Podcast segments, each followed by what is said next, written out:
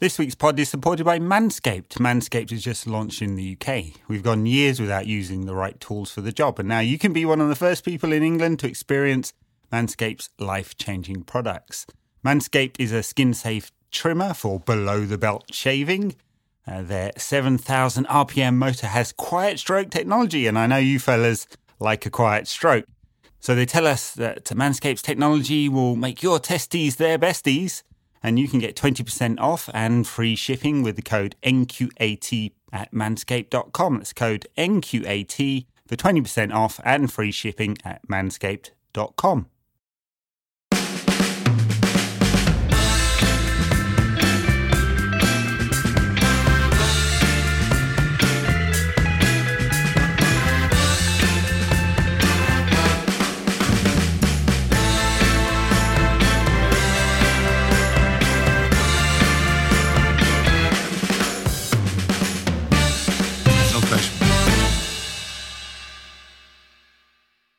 So, uh, yes. it's been quite uh, extraordinary week in the world. It Jose has. Mourinho still hasn't conceded defeat. I mean, wait, no, sorry, I've got my, my wires. He has not again. left the Old Trafford dressing room yet. I mean, I, I'm a bit in a bit of a daze because I'm I'm not one for consuming news media or in a, as a general rule. But last night I watched quite a lot of CNN for the first time, I think maybe ever in my life. Um, I, I had to ask somebody who Jake Tapper was. Right. Jake Tapper seems very reasonable. Is that a controversial opinion? Is he? Is no, he he's very, he's very, he's very smart, reasonable Right. anchor. Yeah. Right, right, yeah. Yes, no, I, the, go, the election was won by John. King, undoubtedly MVP. uh, the, the man has some uh, some gravitas when it comes to a, an election map. He's no Peter Snow though, is he? Did they have Did they have Tories under a cliff? If not, then it was not a good election. No, but everyone's in swing on swingometers. They call them needles in the states. Yeah, right. Yeah. So, yeah. Um, yes, it, the the last time we spoke on this here podcast, we were still wondering uh, how President Trump, soon to be former President Trump, was going to steal the election. I'm still not entirely convinced he's not going to find a way. Yeah, I think it's got to the stage where all the world leaders are congratulating the other All guy. the world leaders are, but none of the Republicans are, except for what Jeb Bush and and uh, George Bush yeah, W and a couple of hours and ago. uh, Mitt Romney. That's it. Yeah, yeah, it's extraordinary, absolutely extraordinary. But that's because they got to only count the legal votes. Yeah, that's it. Hmm. it's, it's all Um, Manu- a ruse. Anyway, yes, no, no one's, no one. He's not going to steal the election. This is, uh, it's done. There are no legal challenges that are, um, are, are realistic. And when your, you know, your biggest gambit is Rudy Giuliani doing a press conference in a dildo shop, near a dildo shop, then that's you know maybe he popped into the the viewing booths afterwards to you know, rustle up some ballots or something like that. Anyway, it's done I and really- dusted. We the, the world can return to sanity, and United were gonna gonna win the league, right? You know that that period's over and done with. Now we're coming back to normal normalcy. I think that's the word, isn't it? We're using now. Uh huh. I mean, it's the, there is a solid argument to say that the status quo was a significant part of the reason that the problem occurred in the first place. So perhaps we shouldn't concentrate so much on getting back to normal and maybe try and make the world a bit, a bit slightly better place for a few people, but uh, including Yeah. Bruno Fernandes. And Ole Gunnar Solskjaer, Bruno Fernandes. There we go. There's a there's a link. Bruno Fernandes made the world a slightly better place for Ole Gunnar Solskjaer. Um, we were heavily critical of Bruno's woeful performance, along with the rest of United's side in Istanbul. But he turned it on in the first half of this game uh, with two goals. I mean, I was going to say a goal and an assist, but um, uh, this is a, a stolen joke. But Marcus Rashford cannot claim that that ball went in off his halo. Um, although, if anyone deserves to claim that goal, given what he did immediately after the game, um, it's nice that, isn't it? Very nearly scored a goal, then massively shifted government policy, then went to bed. Good work. I mean, Marcus as you do on a Saturday. Uh, yes, I mean, it was interesting this game, wasn't it? So 20 minutes of Everton being pretty good, scoring and and having you know a lot of ball in good positions and and looked very dangerous down their left, our right, didn't they? For for I mean, what, what was it? 15, 20 minutes or so. Everton were felt like they were really in this game, and and United were going to struggle, and you know instead of doom scrolling. Uh, po- po- political punditry, we could doom scroll United Twitter, uh, but that's it. That that is all. You know, United got themselves back into the game and never let go of it. Yeah, and we ended up joy scrolling both because both things happened on the same day. Yeah, I mean, United had six shots to Everton's three in the first 15 minutes of this game. There was a period where United were really on top very early on, but they just looked very ropey whenever Everton attacked. And so there's a long ball from Pickford. Uh, Lindelof contests the ball with Calvert Lewin and um, heads it. Contests. Contests. Um, yeah. Uh, assists um, Bernard, very, very, very fine finish from Bernard. Who, yeah, I'm sure I mean that bit every- was good. Everything else that led up to it was very poor from United. I mean, it's just, it's just a straight long ball, and I mean, there's Lindelof's really weak. He doesn't even get off the ground, which is pretty pathetic. I mean, sure, Calvert Lewin can beat many a defender in the air because he's he's very strong in the air, and and it's you know, but it's very rudimentary and and two mistakes happen in that.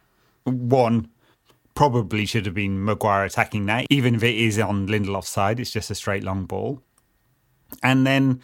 If Maguire's not attacking it, who's covering? I mean, this is basic defending. One attacks, one covers, and and then um, uh, Aaron well, Wan-Bissaka, who's normally so good one on one, like gets turned really easily. He, I don't think it's a horrible turned. mistake, but he, he, well, he's not tight. He's, he doesn't get tight to Bernard all the time, and the ball goes through his legs as, as a result. I think I think that's uh, uh, listen. I, I, this isn't just a narrative peddling thing. I watched this goal a number of times because I was sh- just like mesmerised by the state of the defending, and I think um, to be very critical of Wan-Bissaka in this is uh, is really harsh because no one is expecting Lind once Lindelof's the one that heads the ball. The fact that it just falls into the path of Bernard is is quite surprising to everyone. And Bernard is really quick; he snaps it out of his feet quickly. So Wan-Bissaka doesn't really get a chance to to get in tight and make a challenge. I would say there's there's not a lot of time elapses in that. Maybe maybe you could say, oh, he should read the game better or whatever. And I might just be wrong about this, but it it looked like it looked one where it's just hard, isn't it? Football's hard. When a really good attacking player has got the ball and is doing good stuff, it can be really hard to get you defending right. Hmm. Yes, I mean, I think he defends like he's not there. Basically, I mean, he might as well not have been.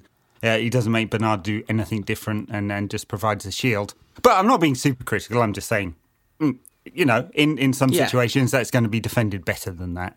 Mm-hmm. Um, but it wasn't a great goal all round. I mean, Lindelof has got to at least challenge for that, and he didn't. And he's just very weak in those situations, isn't well, he? He did challenge for it because it came off his head. So, like, he he's the I one mean, that headed so the ball. So maybe if he's got his feet six inches off the ground, if he'd got a solid forehead on it, yeah. Yep, quite possibly so. Real bad defending, real bad, and and way too easy for Everton. But from that point on, for the rest of the first half, United showed a phenomenal amount of character, I thought. Yeah. And second game in a row with a brilliant Luke Shaw cross, resulting in a, a fine headed goal. Bruno. Two assists an... in two games, which is as many assists as he got in all competitions last season.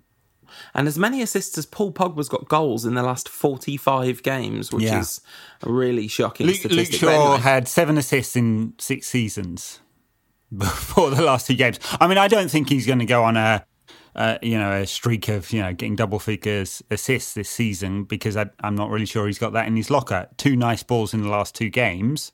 Mm. Um, I think they uh, feel more like um, one-offs than a regular thing, but his all-round game was solid, and and there's something to say that he now has competition for his place, A proper left-sided defender. I mean, I, I have a lot of hope for Williams but he's super young and he's right footed. Uh, but now uh, Alex Telles is is at the club. Uh, Shaw's got to pick up his game, otherwise he's not going to be in the side. One imagines. Well, and now he's not going to be in the side because, of course, Luke Shaw's form went on a big uptick, so he got injured later on in the game. Yeah. which is really sad. But it was a brilliant goal, like brilliant and brilliant, brilliant, brilliant ball from Shaw. Really composed, took his time, found this spot perfectly, and maybe that was a little bit of confidence coming back. But Fernandes storming in, leaping header, pointing at his head like, "Oh look, I can score goals with my head as well." Brian Robson esque that was, wasn't it? yeah, yeah, the, very the third man run and then powered it in. Lovely. Yeah, absolutely. And then not long after that, um, put in a beautiful cross. I thought Rashford had scored it in real time. I mean, it's clear in um, it's clear afterwards that there's there's actually uh, a good a good sized gap. Um, but I'm, it's showing here that Rashford got an assist for a goal. Oh, I guess he must have passed it to Bruno before he made the run into the box.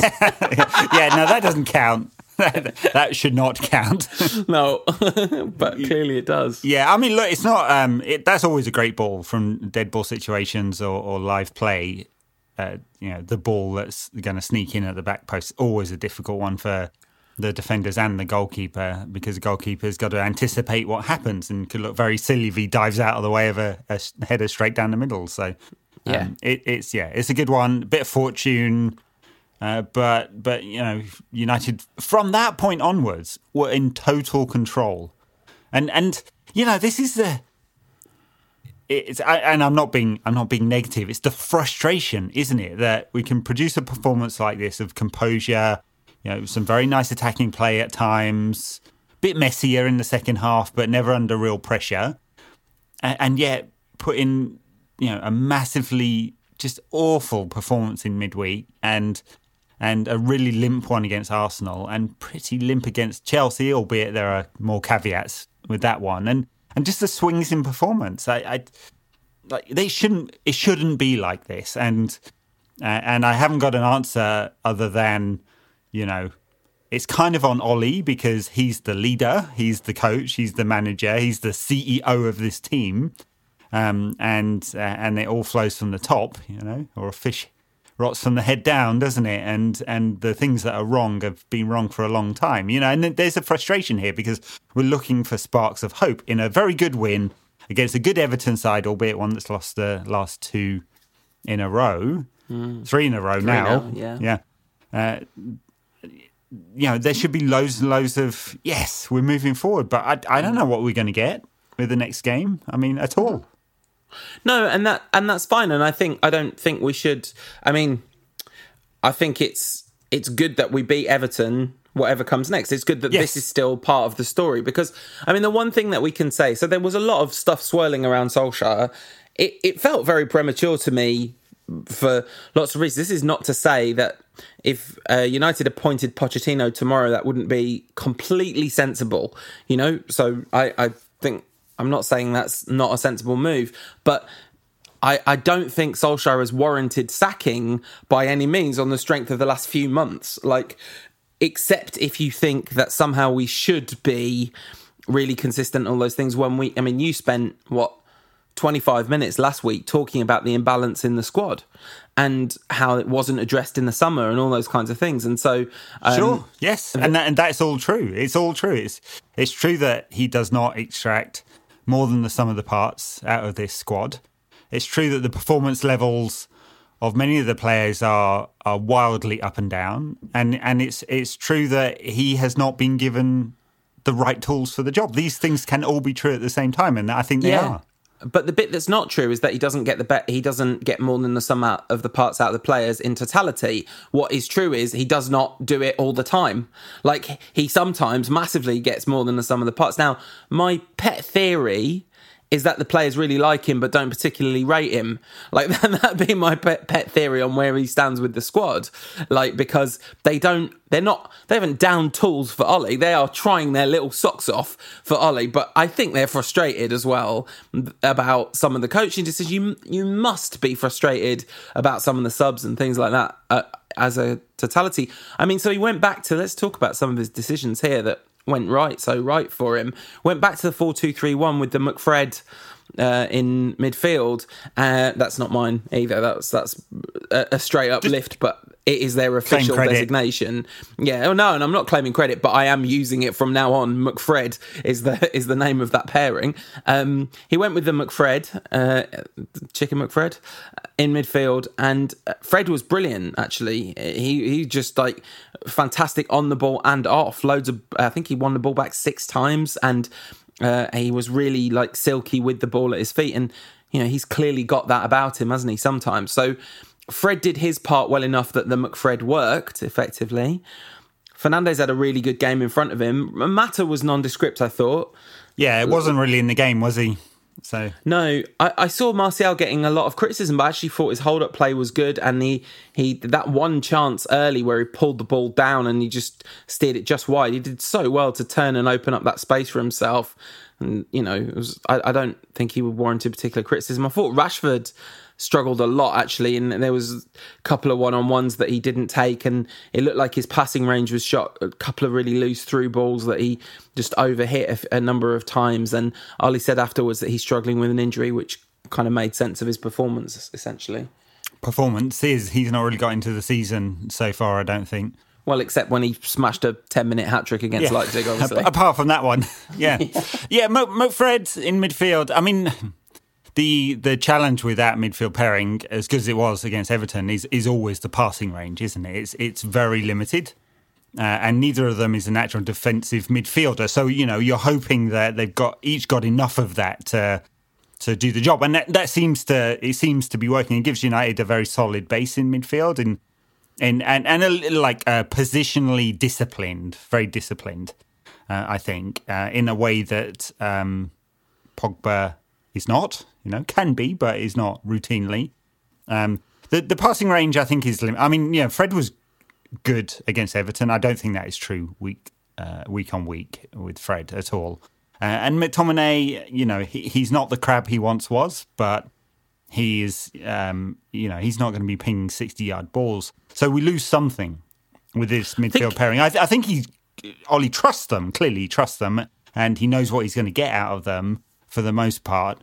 I, am not sure that's the pairing that's going to win United uh, a Premier League title. Of course, we're not going for that this season. We're just trying to build some kind of momentum. And Ollie's trying to get himself through a, a difficult spot by going to the players that he he, he knows he's going to at least get seven out of ten performance from. I think McTominay pinged a 60 yard crossfield ball in this game.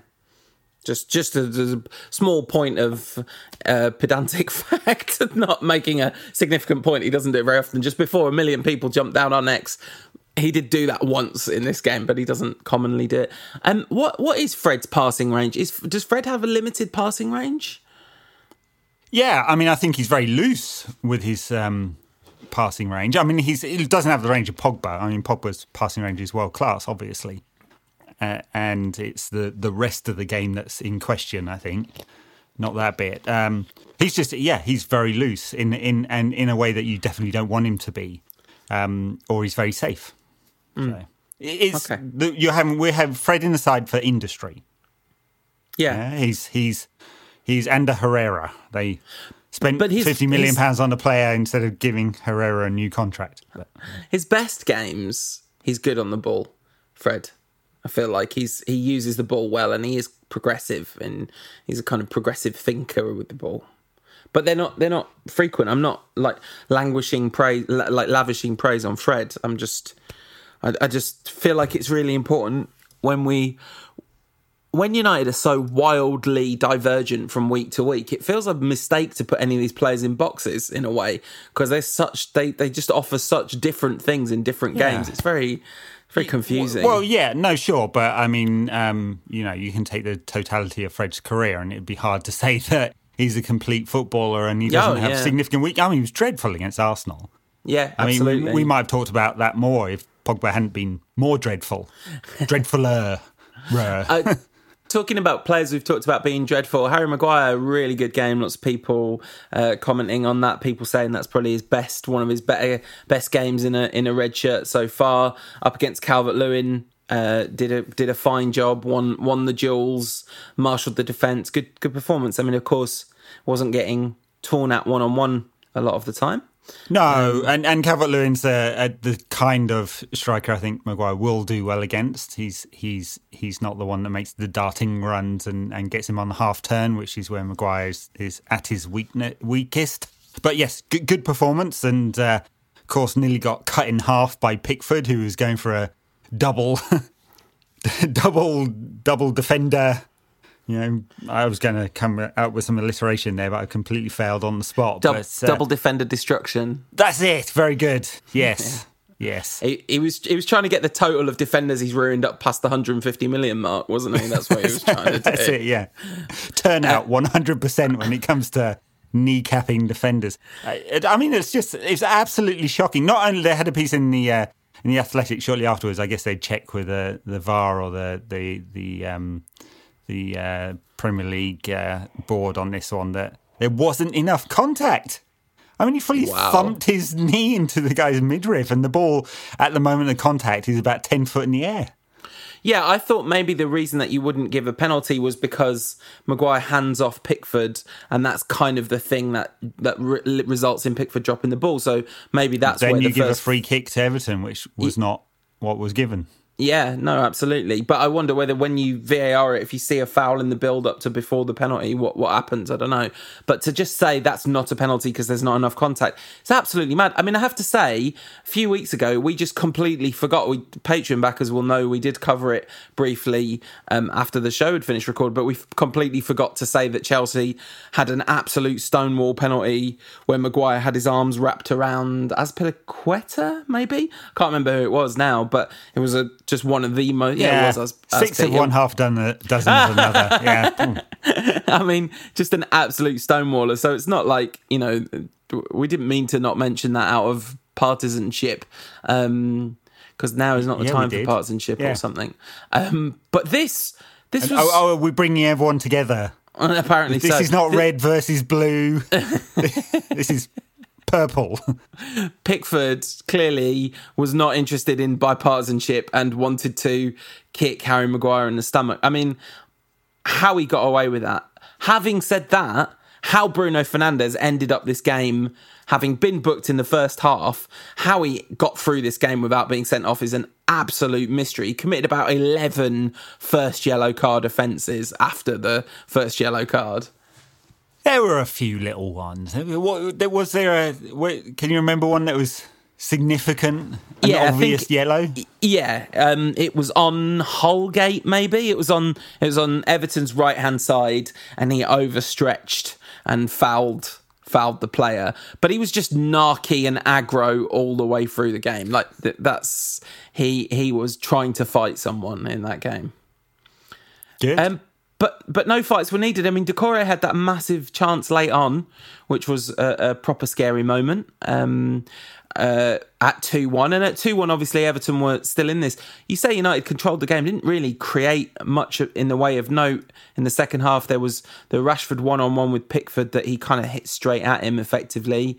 Um, and then uh, it wasn't until after hooray, Edinson Cavani came on and scored a really lovely goal at the end. It was so nice. And Bruno was kind of clearly like running up the pitch. You could see him going, oh, I'm gonna have to. I'm on a hatch. I'm literally gonna have to pass this, aren't I? Because he's in a much better position and he's Edinson Cavani, so I should probably pass it to him, shouldn't I?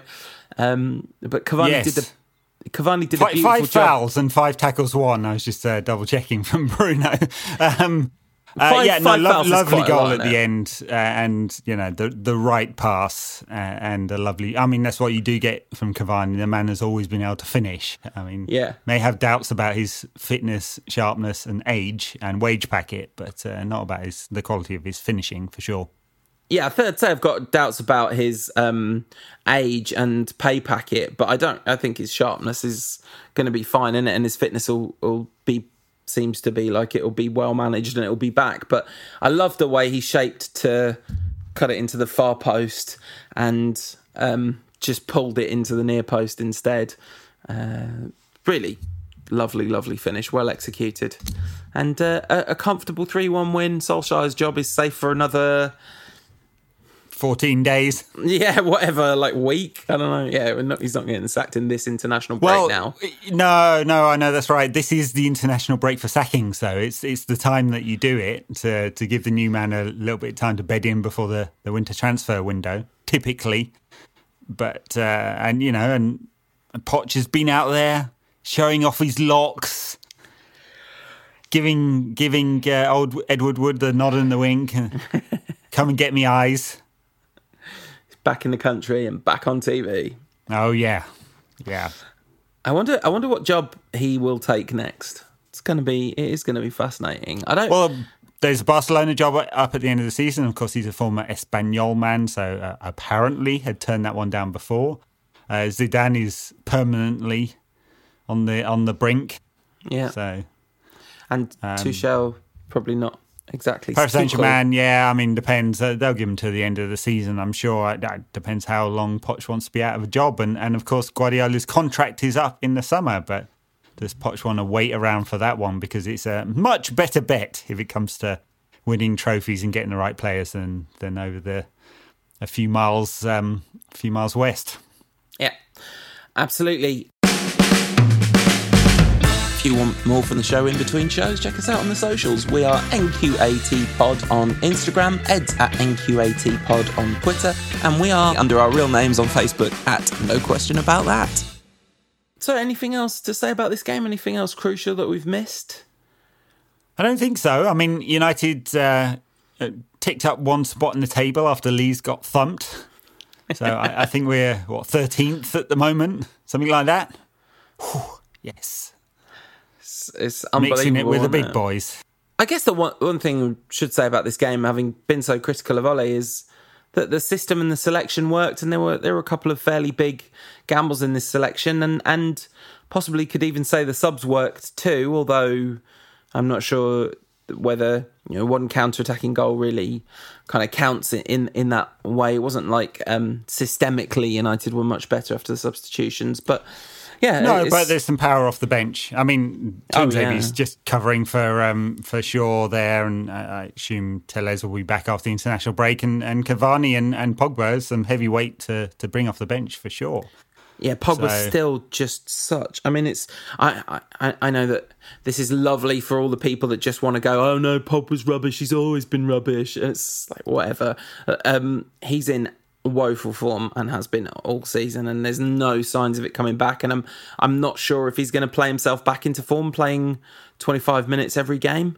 So I don't know what I don't know what we're we're doing with Pogba as a general kind of approach. No, but I mean, he's going to have to be back in the starting uh, 11 at some point, uh, just because, you know, he's Pogba. They'll want him to get back into form uh, and fitness. And there's just so many games, just so many games. you know. Yeah. But not for a a little short- while. No, not for a while, but of course they go all go off and play international football, and I presume Pogba will be away with France, and so they are getting games there, a couple each. And because you know, in the middle of a raging pandemic across Europe, it's important that lots of different bubbles mix together as much as they possibly can, and take air travel, and you know, go go. And we've seen it already with international football, haven't we? um, uh, uh, or or international international club football as well. I mean, how many Ajax players got tested positive for COVID? Like nine or something like that. So it's uh, hmm, great idea. This one. Yeah, I mean the the uh, the thing about the international break in particular, um, uh, once they get back, it's it's just back to two games a week, and it's two games a week. So we play on the twenty first, the twenty fourth, the 29th, the second, the fifth, the eighth, um, the twelfth, the fifteenth, the nineteenth. The 23rd, the 26th, the 28th, the 2nd. Like, what are they trying to do to these people? I Like, think it's twelve games in. Is it twelve games in December? No, it can't be. That can't be right. Um, It's it's a lot of games in December. Do you know what? So they we play on the second, the fifth, the eighth, the twelfth, the fifteenth, the nineteenth, the twenty third, the twenty sixth, and the twenty eighth. That's nine, games in Dec- in the month of December. I mean, that's that is absolutely ridiculous, and that's one of the things I wanted to say. There are no teams this season who've been consistent so far this season. Like um, the closest you could say Spurs are top of the league, I think, because I think Liverpool needed to win today to go back top of the I league. think Leicester are because Leicester won earlier. Uh, oh, really? Interesting. Um, well, there you go. So the the the league table shows you that none of the kind of big heavy hitters have been particularly consistent. City just look looked exhausted in the second half of this game uh, today against Liverpool. We'll talk that about that in the backers con- uh, content. You know, there, there is no one who has hit form and stuck to it. I mean, except my Southampton, who obviously aren't going to continue this level throughout the season. Spurs aren't. Leicester might, but you know, it. I think there is there's some mitigation that almost seems to be not part of the conversation at all about fixed fixture congestion on one hand, but the psychological impact of playing elite sport in, you know, how many people do you know personally, Ed, that have been super bummed out in the last week because lockdowns come in and just just Sure, struggling and you know and footballers are human too they they it's not easy for them to be doing what they're doing in this environment I've no either. doubt Pogba is on Twitter doom scrolling through the US elections at four in the morning. I wouldn't do that at all. Um, we can't we can't call it doom scrolling anymore though because it wasn't it wasn't. I don't know. Much, mo- most of it was. I was like, oh no, oh no. He, he's only ninety-five thousand votes up with ninety-five thousand and one ballots to come in. um, what are you saying that the election result isn't decided yet? Is that what you're saying? um, there's a long way to go left in this one. No, but you know, so, so th- these players are human. Even the managers are, are human too. I don't mean obviously the managers are human too, but they're going to be dealing with the struggles of all of this too. I just think uh, we ex- we expect a lot, don't we? We we really expect a lot, and we don't tend to take quite enough into consideration. No one is doing that well. I mean, United are doing particularly badly overall so far this season, but everyone's struggling in some way. Yeah, look, I, completely true. It is difficult. Uh, th- I mean, it, it is. The manager's got to manage that. He's got to he's got to manage the challenges of it not being a normal season, of the players not um, not being able to be outside of the bubble uh, very much or not at all now. Um, uh, of some of them wanting to break that bubble, of uh, rigid testing regimes. Uh, you know, and I know it's it's not it's not a big deal, but it's quite unpleasant getting one of those things poked up your nose. So, um, you know, none none of this is fun for sure. That said, United do have one of the biggest squads in the Premier League. Uh, of course, we doubt the quality of the depth of, of that squad. Uh, but you know those resources are there for Ole to, to manage, and at the moment he's playing with quite a tight squad. And I suspect during December and January, when the, the schedule is insanely heavy, uh, that he's going to have to go a bit wider, and then then that'll be an interesting test. Um, because if we can't find consistency with his preferred, mostly preferred set of players, uh, will he be able to do it with an even deeper bench? Well, he's he's rotated quite a lot so far this season. For, I mean, certainly compared to what was happening in post-lockdown times. Oh, sure, when he yeah. Could, when he could make those five subs. Um, do you think there's any mitigation on on him personally finding it more difficult at the moment than one? Like trying to judge him in this environment feels like it's a weird, weird time. It's, I mean, he's got a weird isn't job the more capable manager with the, the bigger range of tool sets the ones that should be thriving in this? I mean, I, I, Yeah. I'm, I'm positing that without knowing the answer and saying that's definitely true because I'm looking at Manchester City in 11th and they've had a tough start. They were also in the same position as United, starting it late, having no real preseason. So that is a big, definitely 100%, that is a big mitigation. Yeah. Um, of course, you know, we've all had a lot of games now, should be up to some level of speed. Um, although, you know, what the lack of preseason means for their general fitness and preparation, you know, we'll, we'll find out, won't we? Um, if everyone runs out loads of speed at the end of the, the season, we might get a good answer on that one. Um, so, yeah, for sure there are mitigations, but it's difficult for everyone. I don't know it's necessarily more difficult for United. No, no, no, absolutely. It's just trying to trying to work out where we are, and and I, for me personally, I'm just trying not to be too harsh. You know, trying not to get too swung by. I mean, I guess we just won three one, so we we should be. Maybe I could be saying to be We can leave the reactive. would be doom going- until we get beaten by West Brom after the international break. Yeah, I mean the one I guess that maybe like you could look across at Chelsea and say actually Lampard's kind of addressed some of the really key issues there and they're really firing now but it does it does change quickly and United could go on a really good run you know this is tended to be what's happened when Ole's bumped along the bottle, bottom is they've uh, they've come well, back we'll see. I mean it's, it's, West Brom and then uh, Istanbul um, at Old Trafford. I mean, should should should win both those games, but you but, know uh, who knows? And and then it's it's Southampton and, and Paris Saint Germain and, and West Ham and Leipzig after that, and then City. So you know, two good, two winnable games, five difficult games. Although that's when the big performances tend to come out. Yeah, I just think that the, the, fixture list is almost irrelevant in this in this story. In, in terms of the history of Solskjaer's time at United so far, it's not like he's necessarily gone on brilliant runs when we've had favourable fixture lists. Oh no, for it's, sure, 100 percent true, hundred percent true. You know, yeah. although all things being equal, playing Manchester City should be tougher than playing West Brom. it should. It should indeed. In in theory, it absolutely should. Um, or oh, who's higher in the table at the moment? Oh yeah, Man City. West Brom have only got like uh, two points, so they're not doing. No, no, three. My my bad. Oh. Um, fraud, um, fraud. Stop the count. Stop. I mean, listen, just a little brief diversion. This is only a short show today. Um, but he said, "Stop the count." And if they'd stopped the count right there, he definitely wouldn't have been the president. Like it was over. He'd lost if the count was stopped right I then. mean, I, I, love the juxtaposition of a whole bunch of uh, Trump supporters in Pennsylvania outside a ballot counting office chanting "Stop the count," and a whole bunch of Trump supporters in Phoenix shouting "Count the votes."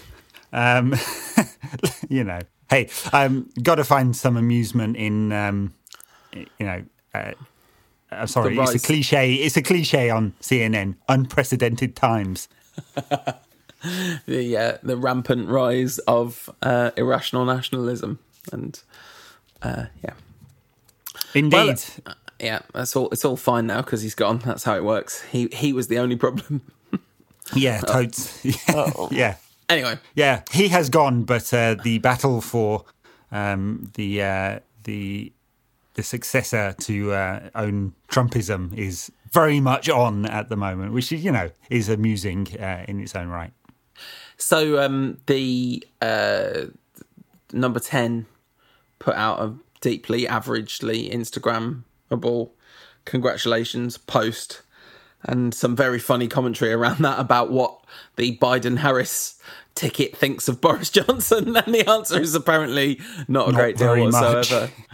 Uh, yes, I, am sure. Um, it's. I know we're going on a politics diversion, but you know these are unprecedented times, so um, it's been very noticeable after um, after everyone called it. Basically, I mean, called it very late because no one wanted to. Um, Get it wrong. Everyone no one wanted to be very conservative about this one with a small yeah. c, uh, and um, it's been very noticeable about uh, that there's been almost no commentary from them in the official statements, Biden or Harris, about Trump. You know, yeah, yeah, on. yeah, yeah. Um, the, the the reason that I was kind of bringing it back to Boris Johnson wasn't just for the sake of having politics chat because I've spent a lot more time thinking about politics than football in the last week. Um, it was also because the two things come uh, smashing into each other in the form of um, Marcus Rashford shaming the government into a massive package of support for some of the most vulnerable people in society, which is in kind of direct contradiction to the genuine ideology of the the ruling party not just not just the party like not just the conservative party as a whole but the bit of the conservative party that are in charge the kind of british yes. equivalent of the yes. tea party well, although since you know since the last election there is a, a bigger rump of that um, that type of um, conservative mp a lot of younger mps uh, new mps who have uh, that sort of um, libertarian ideology yeah and uh, and don't believe in um, in supporting the most vulnerable in society, even if they are children. So, yes, so Rashford has shamed them. The government didn't want to give a win to um, the Labour Party on this one, and so left it a few weeks and fairly predictably have then caved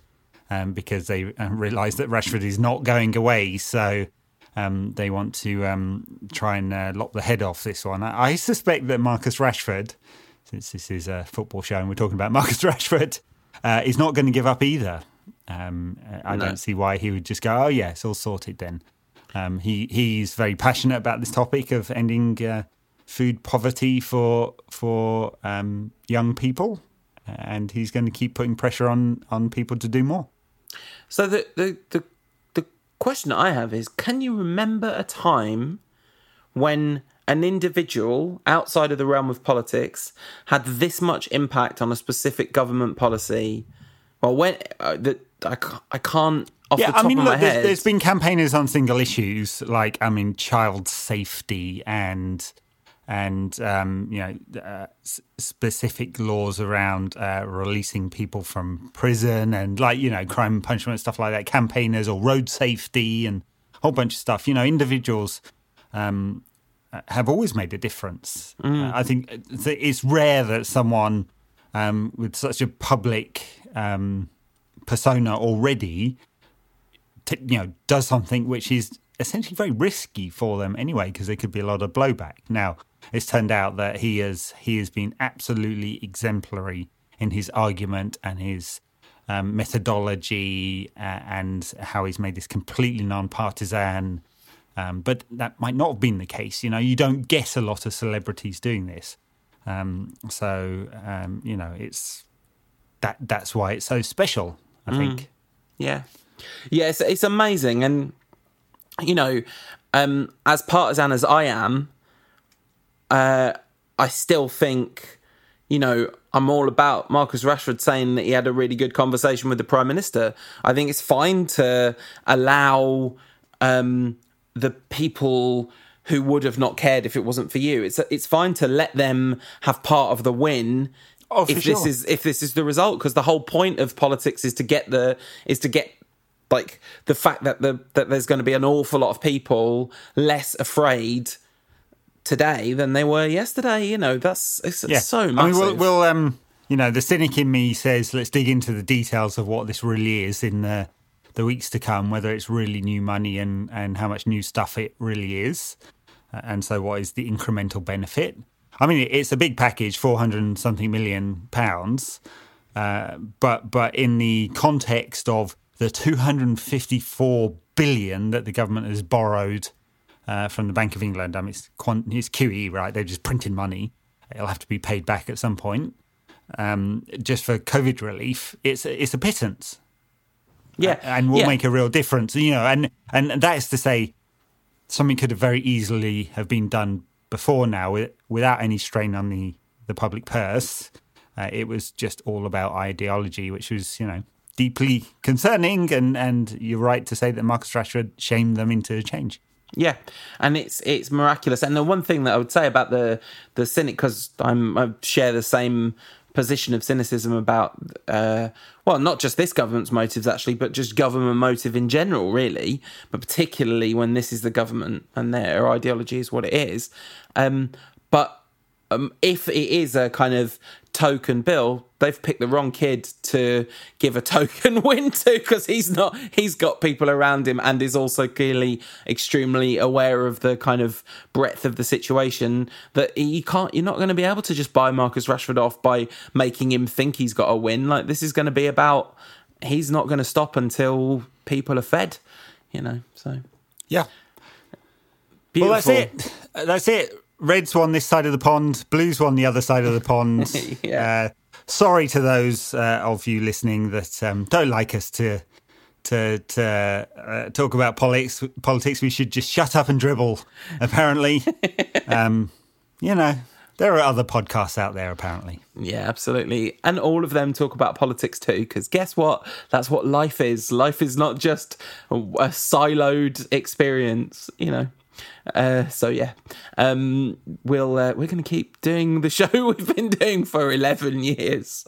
because it's what it's what we do, and and it's why. Which coincidentally is about how long it took them to count all those ballots in Arizona. My two favourite jokes were um, one person was like, I know what's happening in Nevada. If films have taught me anything, they've gambled away all the ballot papers and are trying to do wacky capers to get them back while hiding the fact that they've gambled them from everyone else. And the other one was, I think that Nevada's gone for Kanye and they're too embarrassed to tell us. Kanye, who picked up about 50,000 votes off uh, six or seven states, he was actually on the ballot. Yeah. Uh, good job. Good, good, job. He wasn't on the ballot in, in, uh, in Minnesota. The um, we want to legalize weed party or something like that um, picked up uh, about ten percent of the vote.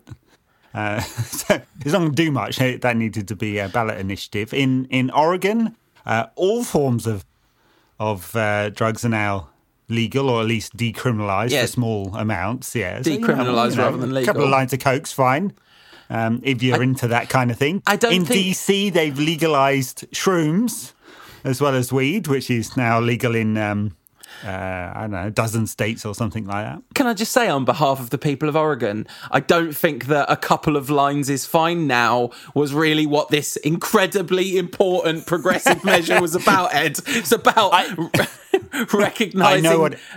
I know what it's about. I'm yeah. being flippant. yes, addiction is a health issue, not a criminal issue. So let's treat it as one. Well done to the people of Oregon. What what a shocking turn of events that Oregon turned out to be a, a progressive and smart state. You know. Well, I mean, it's an interesting place, Oregon, because of course it's it's the hotbed of um, of uh, some of the, uh, the more dubious um, uh, sort of militias and uh, right wing groups, as well as being uh, a um, very progressive state, and uh, Portland's obviously you know fantastic, uh, beautifully pretty, uh, extremely dirty city um, that has uh, always liked. I mean, it's just filthy. Um, sorry to anyone who's from Portland. Um, uh, but yeah, great place to go. Um, if you like food, food trucks, uh, good sights, outdoor living, and a few lines of coke.